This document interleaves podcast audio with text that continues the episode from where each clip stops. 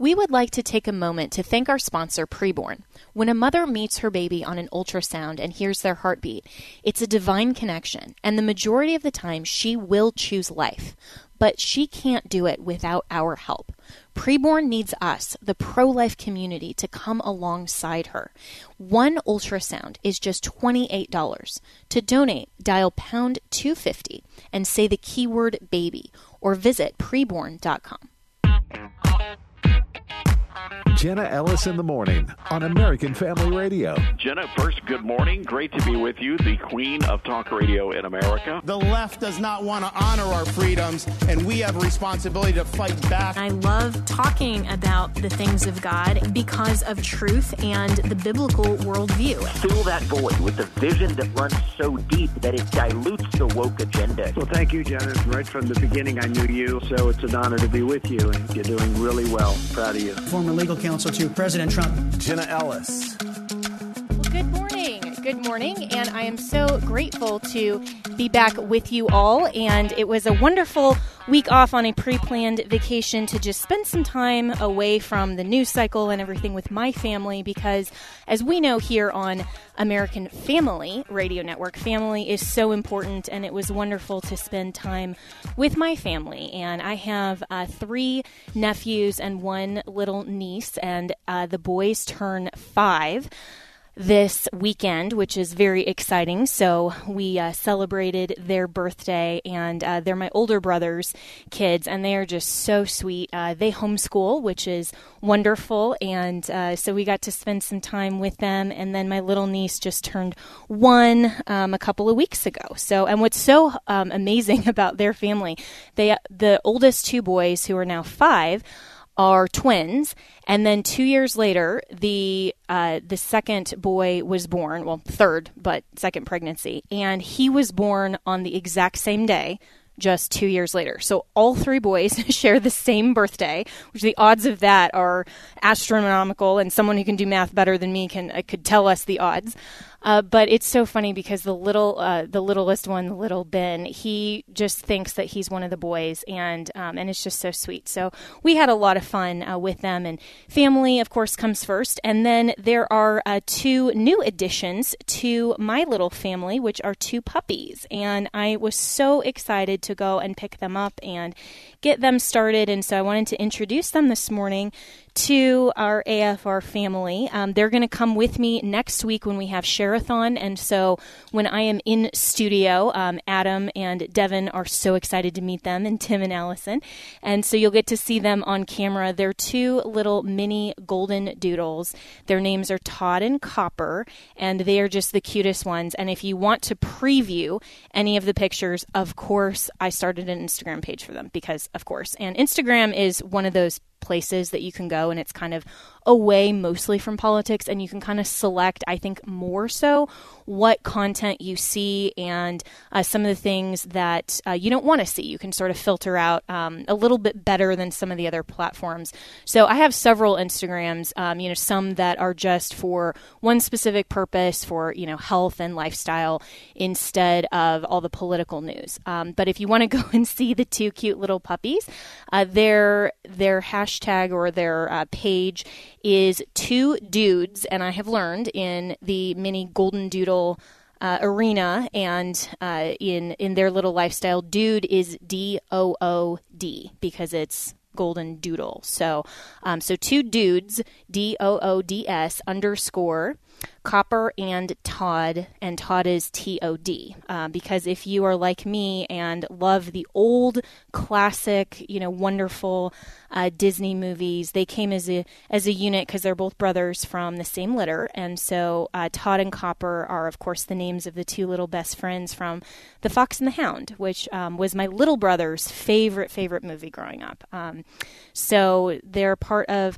our bigger family now, and just doing so well. And as I was um, just spending, you know, the last few days with them and getting them acclimated, it's so amazing how um, puppies already they know who they belong to, and they know that they're safe with me, and they know that they can uh, just sit here and, and play, and they'll just have you know a very happy life and they don't need to be worried about anything. And um, my mom a few years ago uh, she teaches a, a, women's study at our church um, and she used the analogy because we had um, a family dog peanut who was a little bichon and we lost him unfortunately two about two and a half years ago and it's like losing a member of the family. But peanut was such a faithful dog for all 13 years and she was using him one night um, as an analogy and she said you know in talking about worship which you know, dogs can teach us a lot of um, good character traits um, and some not good character traits, maybe.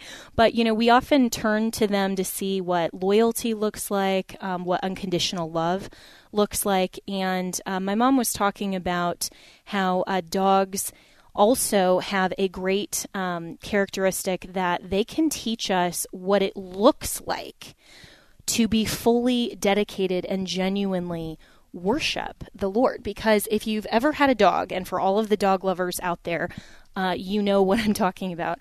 Dogs just absolutely love to be with you. It doesn't matter where you are, what you're doing, they just want to be next to you. And in the morning, from the morning until they, they go to bed, they just want to do whatever you're doing.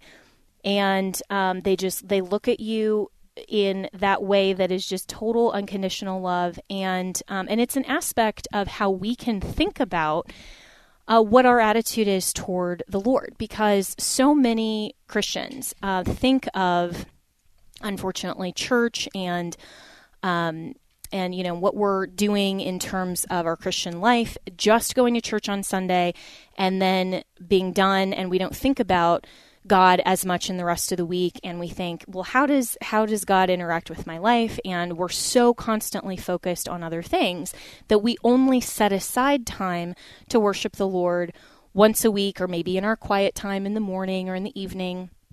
But worship, in terms of what the biblical worldview talks about, is constant. And it should be our constant attitude toward the Lord and in everything that we do. And um, for little dogs, I mean, that's their entire life is their owner, and they just want to be there, and whatever their owner is doing, they know who they belong to, and they they look at us uh, as their owners in the same way that is just completely constant their entire life. All they want to do is be close to their owner. And um, and in thinking about that, you know, it's such a great analogy of how we should think about our worship and our attitude toward the Lord because so often we are inward focused, we are self focused, or you know, we're focused on other things which are you know, which is life, and that's uh, the things that we have to do daily. But do we really um, have an attitude of worship in the sense of how we think about the Lord 24 7 and how He should be everything to us.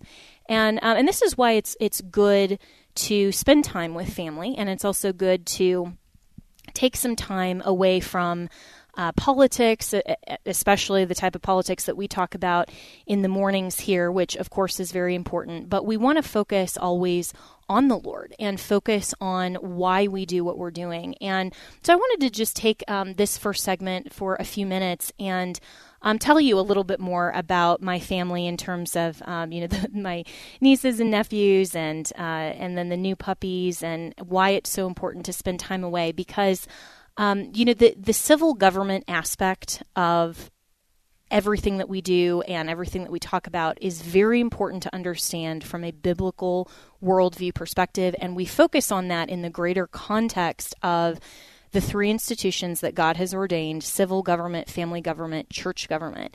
And we uh, every morning talk about different things going on, particularly in the civil government sphere, and we talk about uh, the biblical worldview aspect. And then there have been other things that we've touched on with uh, family and church, of course.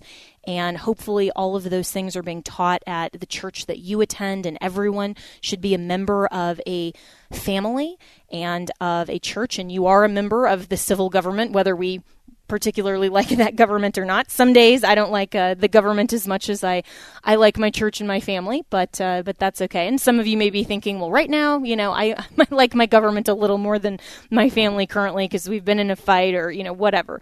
But um, but we need to talk about all three of those institutions. Um, but I also want you all to know me from a broader perspective of um, who who I am as a Christian and uh, my perspective from a biblical worldview because I don't want to get so uh, so myopically focused on the government angle and talking about the news of the day, which we're going to um, throughout the rest of this show. And uh, there was a lot of things that happened when I was gone last week that we're going to cover uh, today and throughout the week. And and yet, I want you to know that my broader perspective is to live Christianly. And um, and I have had a ministry focus throughout my whole life. I went to law school for the purpose of being uh, a prosecutor. That was what I thought God was was calling me to do, and um, ultimately through the series of, of, events in my life and how God um, unfolded His plan for me. Um, I became then a defense attorney, and because of that, was able to have time to uh, to research a topic that I really wanted to and had uh, bugged me throughout law school, which was constitutional law from a biblical worldview perspective, and. Um, and understanding more of the apologetic or the Christian worldview behind the way we do government, not just here in America, but also how the Bible teaches us that civil government is legitimate, how it was ordained and instituted by God, and how we can act legitimately in a civil government or illegitimately, and uh, how the civil government should act, and then how the Christian, as part of a, of a civil government, should respond. And um, and it really uh, was was a crisis of faith a little bit for me going through law school. And, and those of you who've listened throughout this whole year, um, it's been almost a year that I've been with you on the show, um, know know this story that uh, in law school, when law was taught as completely arbitrary, that uh, everything is just whatever the sovereign, uh, which in our system of government here in America is our legislature and our executive and our judiciary, our, our powers are separated, and that's a very good thing. Uh, but whatever they say, then that becomes uh, what is the measurable difference between right and wrong, permissible versus prohibited in society. And if what happens in those three branches on a federal and a state level are not consistent with God and His truth, then the government is acting illegitimately. And, uh, and that's something that doesn't get taught in law school, of course, because they just teach you in law school that whatever the Supreme Court says, well, that's precedent, and that's how our Constitution should be interpreted, and we have to argue and analyze and advocate through the lens of the Supreme Court.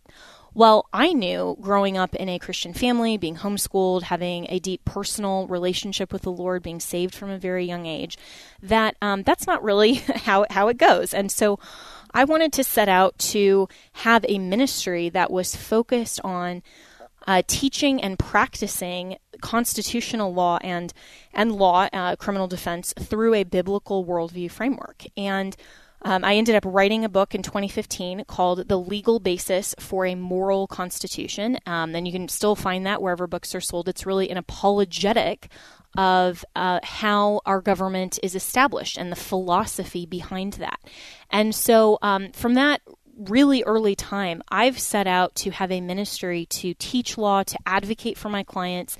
And then um, I had the privilege of a lifetime to work for President Trump. Um, and that was one part of my life. And that was the part that I think everybody knows most uh, because it was so prominent.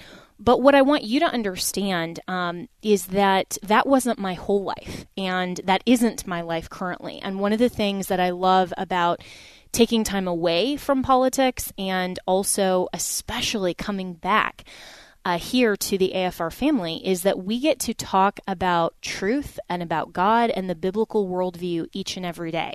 That is ministry. That is so much more important than um, even advocating on behalf of a president. And obviously, we need people to do that. We need to make sure that there are good lawyers and good elected officials in every aspect of government. But I am so grateful that God has transitioned my life to a time where I can step away from just advocating for one campaign, one client, and I can be here with you each and every morning to talk about truth, the biblical worldview, and how we can apply the Christian life in worship and in our church government, our family government, and really focused on our civil government, what they're doing, and also how we as Christians should respond to that. So, very grateful to be back with you all, and we will be talking about the top trending headlines when we come right back with more here on Jenna Ellis in the Morning.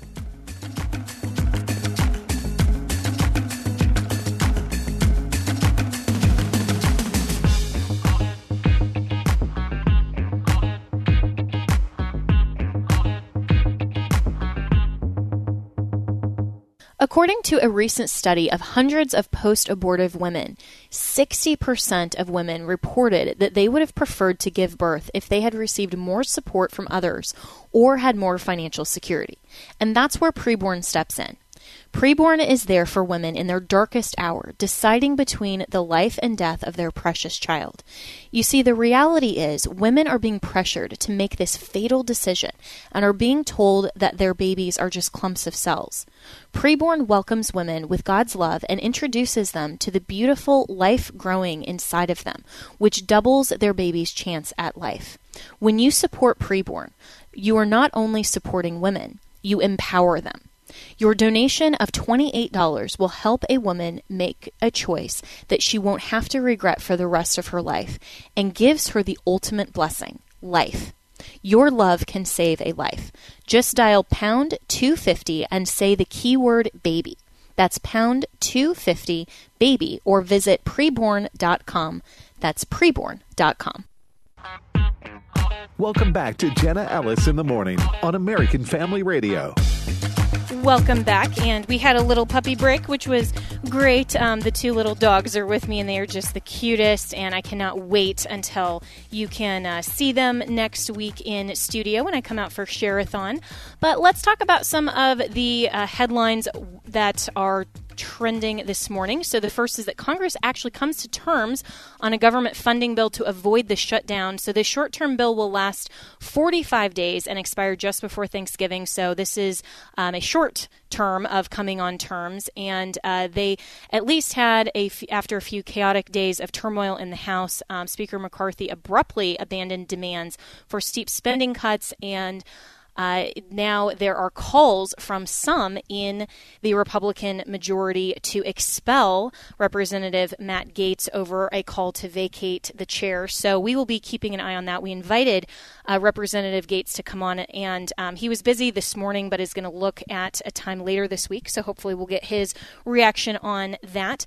Uh, but also, Senator Feinstein, Dianne Feinstein from California, who was 90, passed away in the early morning hours of Friday. And so, how is that going to uh, potentially change the Senate? She was from California. Uh, so, joining me now to discuss this and more is my good friend Josh Hammer, who is um, an editor at Newsweek and also hosts the Josh Hammer Show at Newsweek. So, Josh, thanks so much for coming on. Yeah, Jenna, you bet. Hope you're doing well.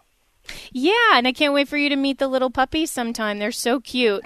Um, so, so Senator Feinstein uh, did pass away, and that was obviously something that wasn't um, really unexpected, as she was um, was ninety. And so now there is a report that uh, Governor Gavin Newsom from California might replace her with the uh, CEO of Emily's Lists, which, um, as you and I were talking about yesterday off air, um, this is someone apparently who doesn't even live in the state of California. So is this just a rumor potentially, or what do you make of this? Yeah, it seems like uh, Gavin Newsom has really put the cart before the horse here. I think would be an understated way of putting it. I, I mean, I have never heard of this individual, Jenna. I, I am not deeply versed in pro-abortion lobbyists or pro-abortion interest groups. Um, I, on the contrary, much like you, I have devoted large swaths of, of my political activism and, thus far fairly young career to the pro-life cause. So I, I can't claim intimate familiarity with Gavin Newsom's radically pro-abortion purported choice for, for the U.S. Senate. But according to her Twitter bio as of last night, my friend, my good buddy Matthew Foldi, and for a congressional seat in Congress last cycle, unfortunately lost, but he's very familiar with Maryland politics. He tweeted out a screenshot of Laphonza Butler, who is uh, allegedly Gavin Newsom's choice to replace Dianne Feinstein. And, and her Twitter bio literally says her location is, is Maryland. Again, Matt, my, my friend Matthew Foldi would know this because that's where he ran for Congress as well. And then another friend of mine pointed out to me that if you go to Laphonza Butler's LinkedIn page, her location is listed as Silver Spring, Maryland, which is, you know, right across the Washington D.C. border. So, I mean, I, I, I have no idea what this is, what this is about. I'm hoping that we'll get some clarity from Gavin Newsom at some point later today. Maybe it's a very bizarre trial balloon. On the other hand, he did say, uh, if I recall, that he intended to nominate a specifically black woman to replace Dianne Feinstein. So this would fit that criterion. And it kind of reminds me of how Joe Biden said that he was going to nominate an, an explicitly black woman for his Supreme Court vacancy to replace the retiring Justice Stephen Breyer, which of course he did. And this is just how the Democratic Party works. Unfortunately, in this time and era, is it's just crass identity politics, intersectionality all the way down.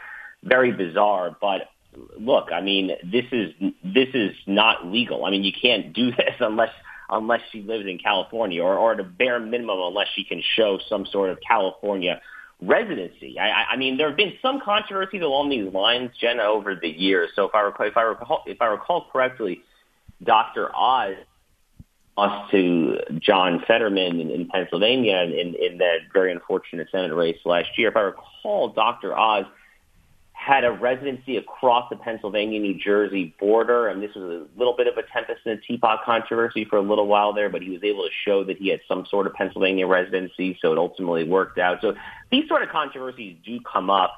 So if Gavin Newsom is serious about this, then his purported nominee is going to have to demonstrate that she has some demonstrable California residence, because as of now, this is looking like a really bizarre sort of stunt. Yeah, it is, and I think um, potentially a trial balloon might be the way that this is headed. And of course, you know, he hasn't, um, at least that I've seen, he has not announced this. This was just, you know, according to sources familiar uh, with what he intends to do. So maybe this is just, you know, being potentially leaked, and then um, he'll ultimately go with someone who isn't quite as uh, radical on the left. And for those of you not familiar with Emily's List, um, this is the nation's largest resource, according to their own website, dedicated to electing Democrat pro choice women to office. I mean, so this is about as radical and leftist as you can get because they are uh, for state funded abortion on demand. And, and that's what uh, th- this entire Emily's list is dedicated to. And uh, so for Gavin Newsom, you know, potentially, I think, Josh, this also could be that he's trying to recover his uh, Democrat credentials and image a little bit from the veto of uh, the the bill in California that I think a lot of conservatives were really surprised to see that he vetoed uh, that bill that was going to uh, force judges to consider as a uh, determining or outcome uh, determining factor in terms of parental rights and custody which parent affirmed their child's preferred gender. And um, and for him to veto that and I, I, read his short letter back to the California General Assembly um, his rationale was was pretty spot on and was something that you would expect from a more conservative governor. So it could be potentially that that this is something that he's just trying to um, to to float out there through some of the um, you know some of the people who are going to leak to the media, and then he'll come back with a choice that is a little bit more rational. But then on the same hand, you know, if um, this individual from Emily's list can show that you know maybe she she has a residence out in Maryland for purposes of uh, working in Washington D.C., but really she has lived and voted uh, in California, then you know maybe she can show that. So, um, in terms though of whoever he nominates, which of course will be a Democrat. Um, this isn't going to change anything really in the Senate. I mean, I think he's going to try to to get someone who will keep the voting record of Feinstein.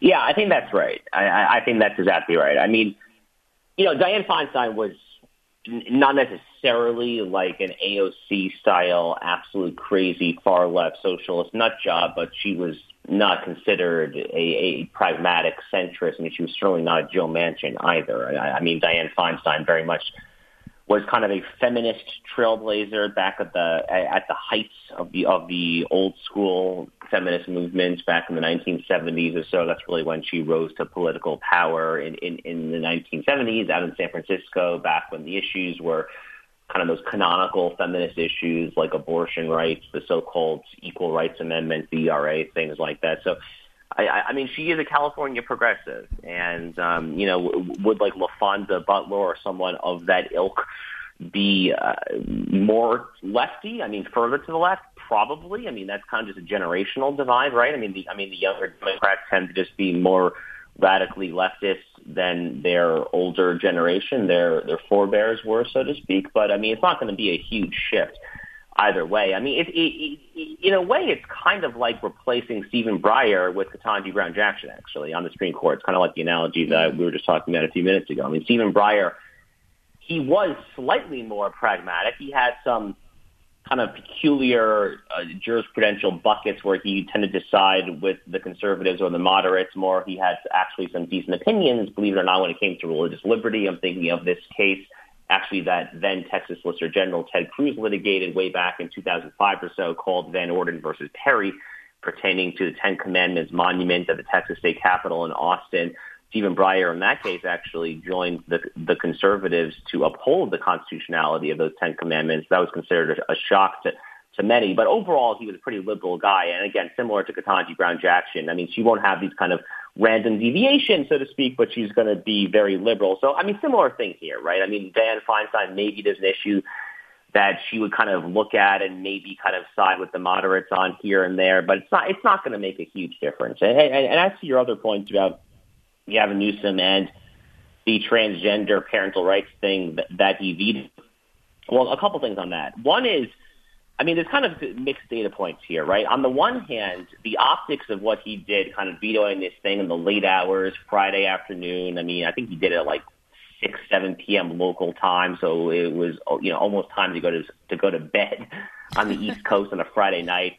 I mean, talk about kind of a classic attempt to try to hide the news. So that is that does, I think, militate, you know, in favor of of, of what you and, and many others are saying, which is that he's maybe trying to kind of uh, hide the ball here, that he's being a little more pragmatic, a little more centrist, dare I say, even a little more conservative on this particular issue. On the other hand, a lot of people said that the specific language of this law was duplicative over existing California law, and it wasn't actually necessary, and that a lot of what the kind of transgender lobby was asking for was actually already there. I mean, I mean, would, would this language have shirted up and given the transgender folks you know, greater quote unquote rights over their kids? Probably. I, I mean, definitely. So I'm happy that he vetoed it. I mean, I mean, of course I'm happy that he vetoed it. I'm very happy he did so, but I'm not sure it, it, made a huge difference.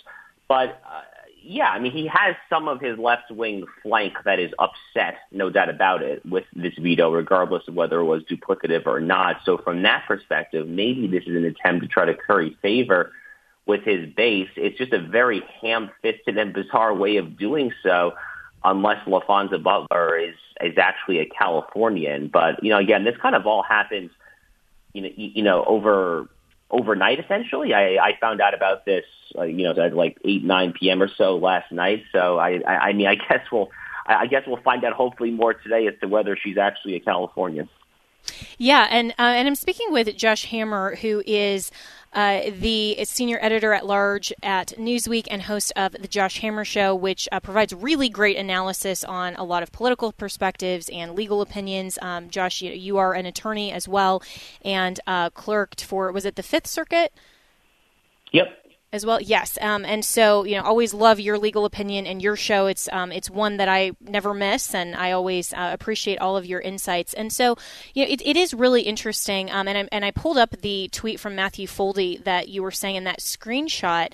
Um, does show that you know she is she puts her location as Maryland. So it's going to be very interesting to see uh, how that all unfolds, and and I think it'll also be interesting as well because a lot of people are focused, uh, myself included, on Gavin Newsom and a potential presidential run, um, assuming that Joe Biden either drops out or um, you know for some reason internally the DNC cuts some kind of deal or however that works. Um, there are a lot of people that that just don't really see a Biden candidacy um, being that effective for the Democrats, and nobody that I've talked to except very very hardcore leftists and very very hardcore uh, MAGA really want another repeat of Trump versus Biden. And so now, especially with um, RFK Jr. running independent, um, that puts a really different spin, I think, on the general election. And I've said for a while that uh, the first major political party, Republicans or Democrats, that nominate someone other than a Biden or a Trump will have an advantage now that RFK Jr. Uh, is running because he does appeal to a lot of moderates. Um, so, how is all of this, if it is, uh, with the Senate appointment potentially factoring into uh, Gavin Newsom's profile, as a lot of people are anticipating that he might be waiting in the wings?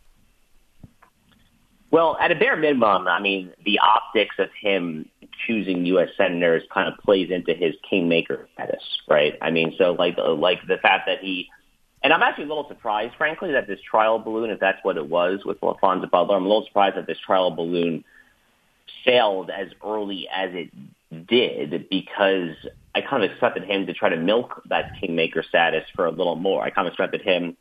I mean, like Gavin Newsom is a, is, is a he, he he is a total creature of Hollywood, right? I mean, I mean, he has never seen a camera he has never seen a, a, a footage reel. He has never seen an interview or any sort of media attention that he does not immediately crave.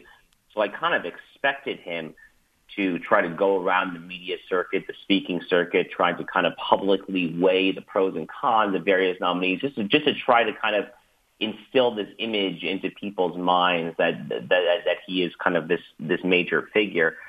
But you, you look, I mean, that is the question lurking in the background here. I mean, I thought it was a little bizarre, frankly, after the second Republican debate last Wednesday when Sean Hannity had Gavin Newsom right there to sit him down for an interview to discuss the Republican debate that had just happened. Um, but you, you know that kind of bizarre decision aside, I, I mean, like Gavin Newsom is very clearly trying to carve this niche for himself as kind of the National Democratic Party icon in waiting. I mean, he is clearly trying to do that. He clearly wants to be president of the United States. The only question is whether he will make that run in 2028 or circumstances may dictate that he will do so here in the 2024 cycle. The question that I have had for a, for a while now about the Gavin Newsom 2024 chatter, well, I guess there's two questions. One is, look, Joe Biden, say what you will about him, his approval ratings are in the toilet. He's an absolutely horrific president. He is senile. He's mentally, physically weak. He is all of these things. I called for him to resign, to be impeached. I mean, I, he's just god awful. But he wanted to president of the United States. to put it mildly. yes. Yeah, I mean, but, but but he to be president of the United States for, for at least 50 years. I mean, this is a guy who got to D.C. as a senator from Delaware in 1972. I, I, I mean, good luck trying to kind of nudge him to to just casually yeah. step aside at this point. And maybe it could happen. Don't put it past them, but I, I'm a little skeptical. The other major glaring problem that Democrats have when it comes to the Gavin Newsom 2024 chatter is how do you leapfrog Kamala Harris, right? Mm. Democrats are already facing depressed enthusiasm among black and Hispanic and other minority voters. The polls show that many young black men in particular are slowly gravitating towards the Republican Party potentially would this have any effect if you just skip over Kamala Harris to go straight to Gavin Newsom? Uh, I, it's a very risky proposition, especially going straight for a white male in a party that, as we just discussed, is now so keen on intersectionality and yeah. identity politics. Interesting. Well, Josh Hammer, we'll have to leave it there. Always appreciate your analysis. You can find Josh at Newsweek and also on social media. We'll be right back with more here on Jenna Ellis in the Morning.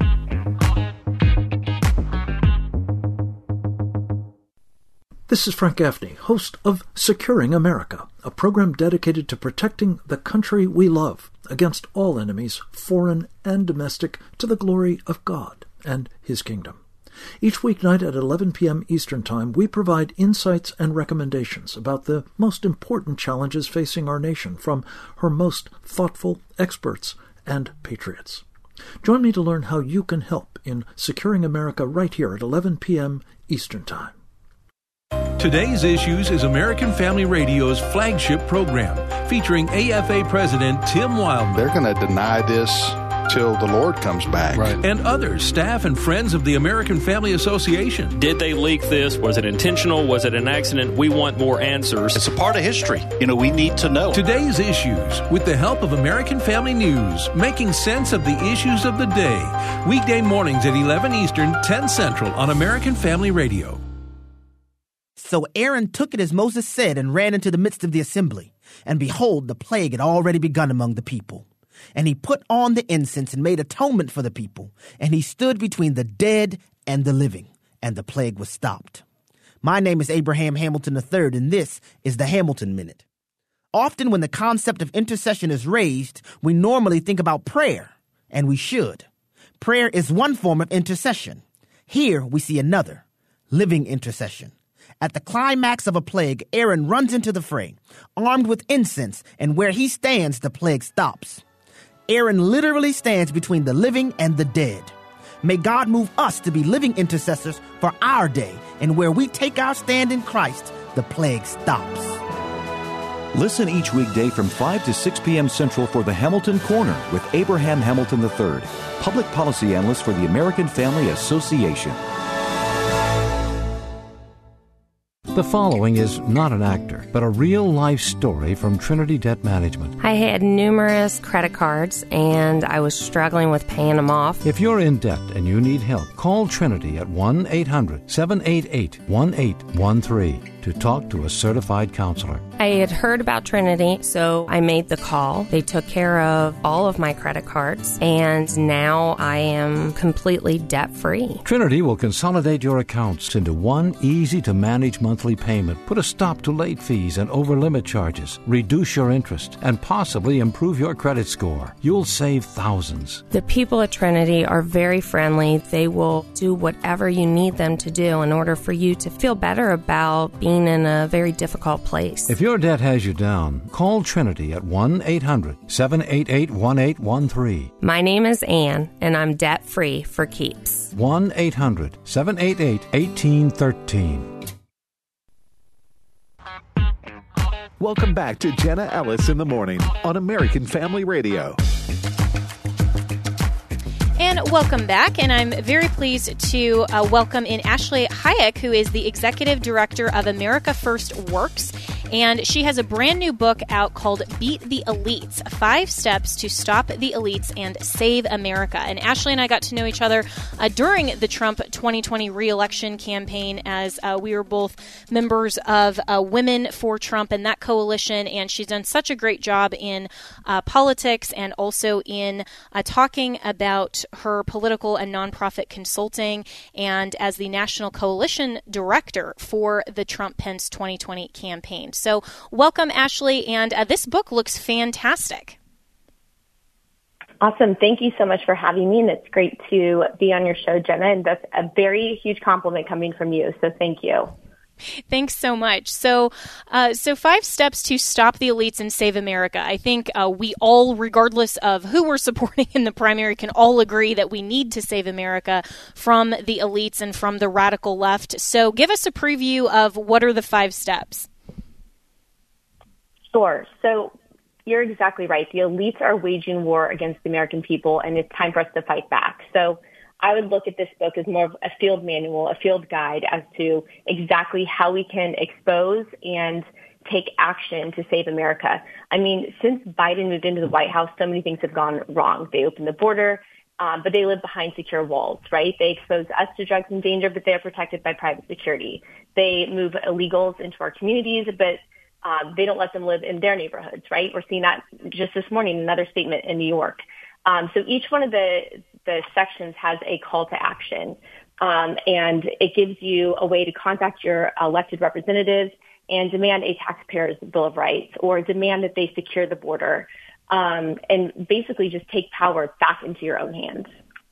And this is so important, Ashley, because I think that that so many people and from you know listeners that write in or call in all the time um, to our radio network are all saying exactly what um, you are advocating for, which is that we're seeing all of this go on in our country and in our culture, and a lot of individuals feel uh, feel helpless, really, that our voice doesn't necessarily matter, mm. and even some of the national uh, party politicians that should be representing us in our values just aren't really listening. And particularly for conservatives, um, a lot of whom are Republicans, uh, would see that the National Republican Party really isn't championing a lot of things that matter uh, to the American people. So, how can uh, individuals with, you know, whether it's the tax issue, it's the, the border issue, it's their children, it's uh, parental rights, you know, any of these things, religious liberty, um, how can they get involved individually or with a coalition?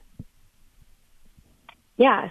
So one thing I learned earlier this year, I was traveling um, to various states to help pass state legislation, and I do believe that party, the power belongs in the states, right? Um, because conservatives, that's what we believe, like less power at the federal level, more power at the state and local level.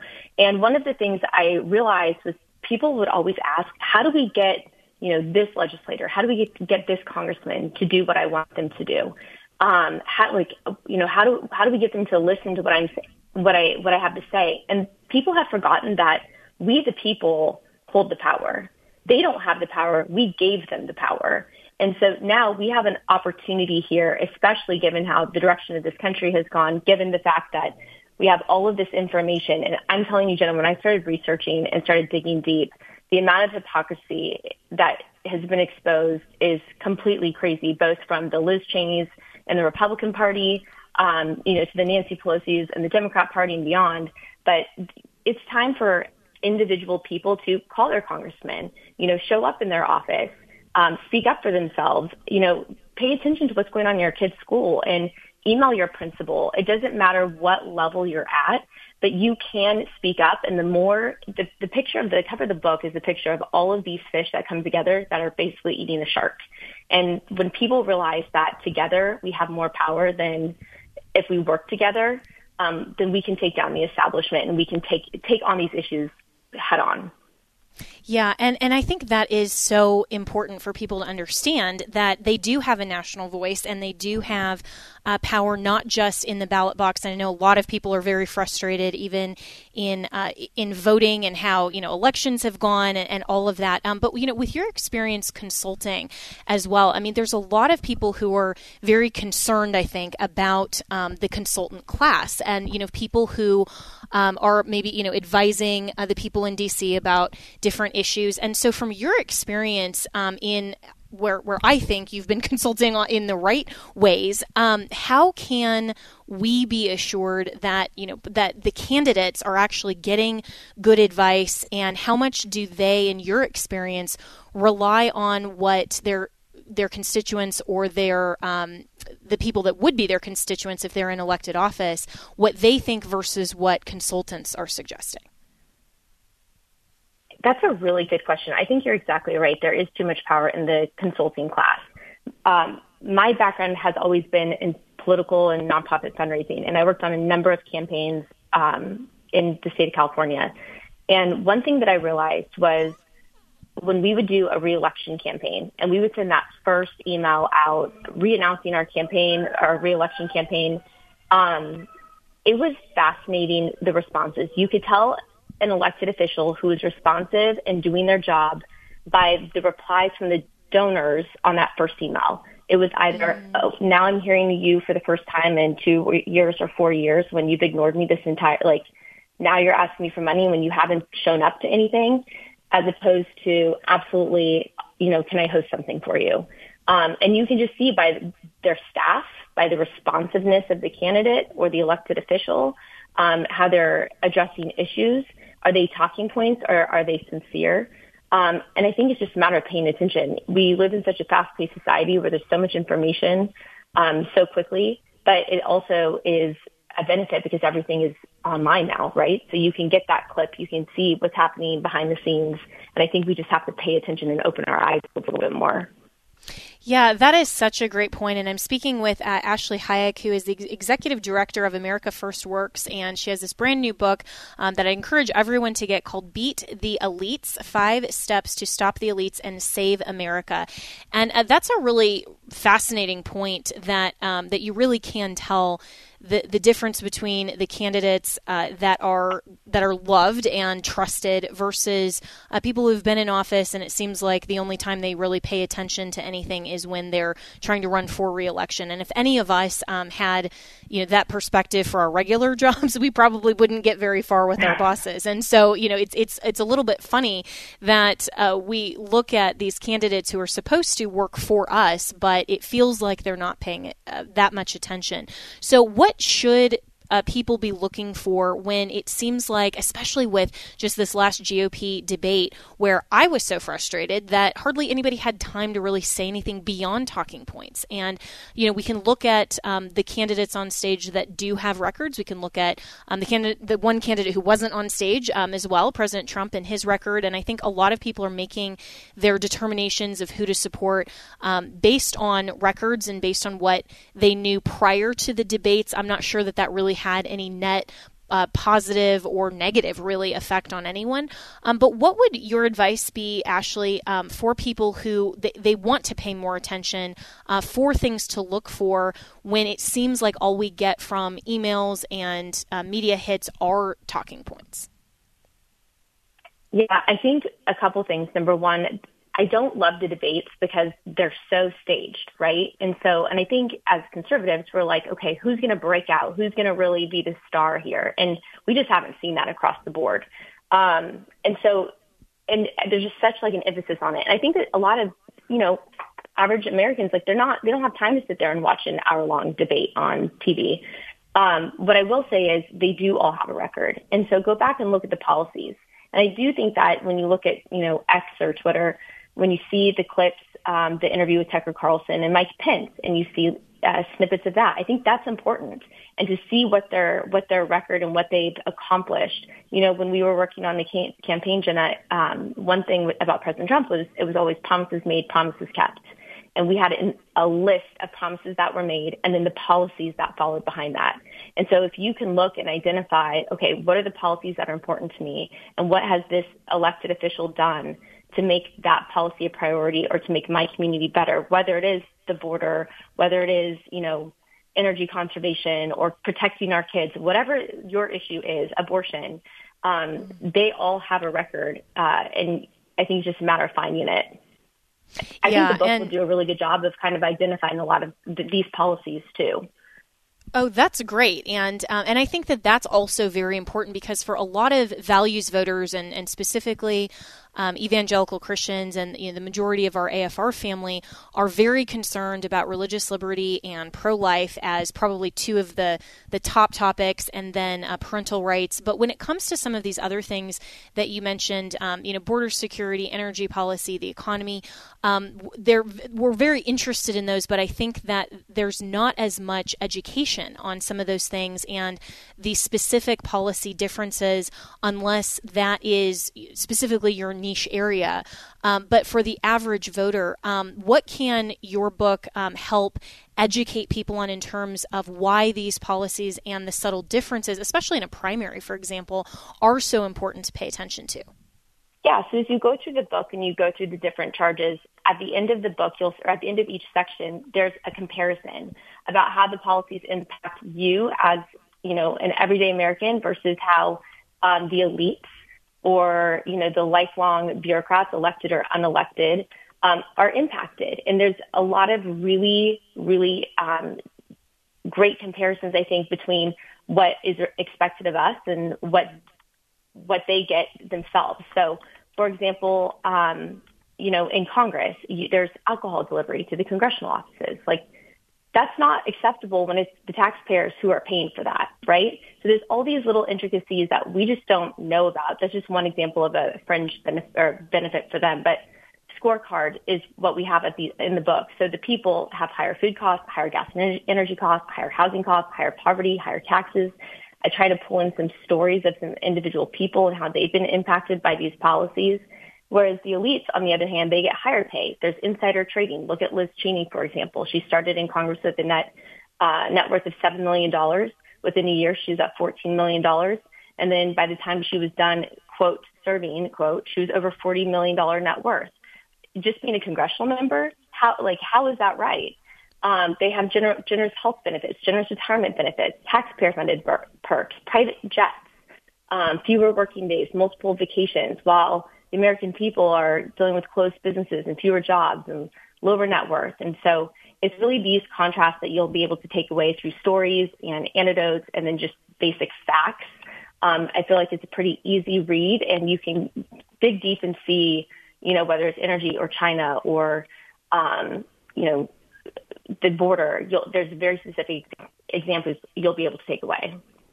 And the book is called Beat the Elites, and Ashley Hayek is the author. And, you know, it is really frustrating, I think, for all of us who are average Americans to see that our public servants are not really serving uh, us as well as probably they could or as well as we would expect while they're still reaping all of um, these other benefits. And you mentioned Liz Cheney, I mean, who her voting record in terms of um, the conservative scorecard was actually really good, and and I know that um, she she left office with um, everyone kind of having a very bad taste in their mouths because of how she treated uh, President Trump and the whole uh, January sixth committee kind of fiasco. I think she really damaged her whole um, conservative reputation on that. But just um, as an example of someone like her, who uh, you know her net worth uh, went up as as you said, and that this isn't just the Democrats, and so you know this is more um, an evidence evidence of a uniparty and of people who mm-hmm. are focused on other things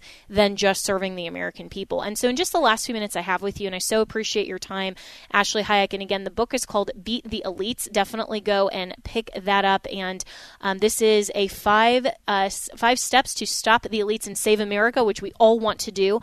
Um, is there hope in terms of whoever we elect does that really change anything? Because i think that's also a key frustration is that we do see some differences between candidates. Certainly there was a huge difference in the four years of donald trump versus uh, the, the last few years of joe biden. But in terms of our regular elections it doesn't seem like regardless of who we put up that they are able to kind of beat the system and truly drain the swamp and get American government back to the limited principles of the founding? Yeah. So I work with the sister organization to America First Works is the America First Policy Institute. And for the past year, AFPI has been focused on what an America First transition could look like so that it doesn't matter who from the conservative or America First side you know, whether it's Donald Trump or Ron DeSantis or Vivek Ramaswamy or Nikki Haley goes into the next White House, we have a plan. We know what the policies are, we know what the process is, and we know who the personnel are. Um, I think the process is one of the most critical pieces that was missing in the previous, in the in President Trump's first term. You know, you can't govern if you don't know where the bathroom is, and the entire unelected bureaucratic class is trying to undermine everything you do. So I feel very hopeful about the future. I think everything is has been exposed and continues to be exposed, and I do think that 250 years ago we kicked out the British elites we're the biggest, fattest ones around. I think we did it then. We can do it again now. And I think this book will help provide the tools. Awesome. Well, Ashley Hayek, the book is Beat the Elites, and we're going to have uh, Marc Lotter from the American First Policy Institute on tomorrow. So, looking forward to that. You can always reach me, Jenna, at afr.net. I'll see you tomorrow morning.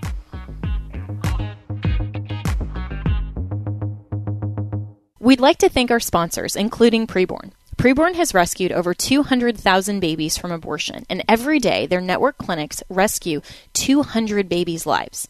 Will you join Preborn in loving and supporting young moms in crisis? Save a life today. Go to preborn.com.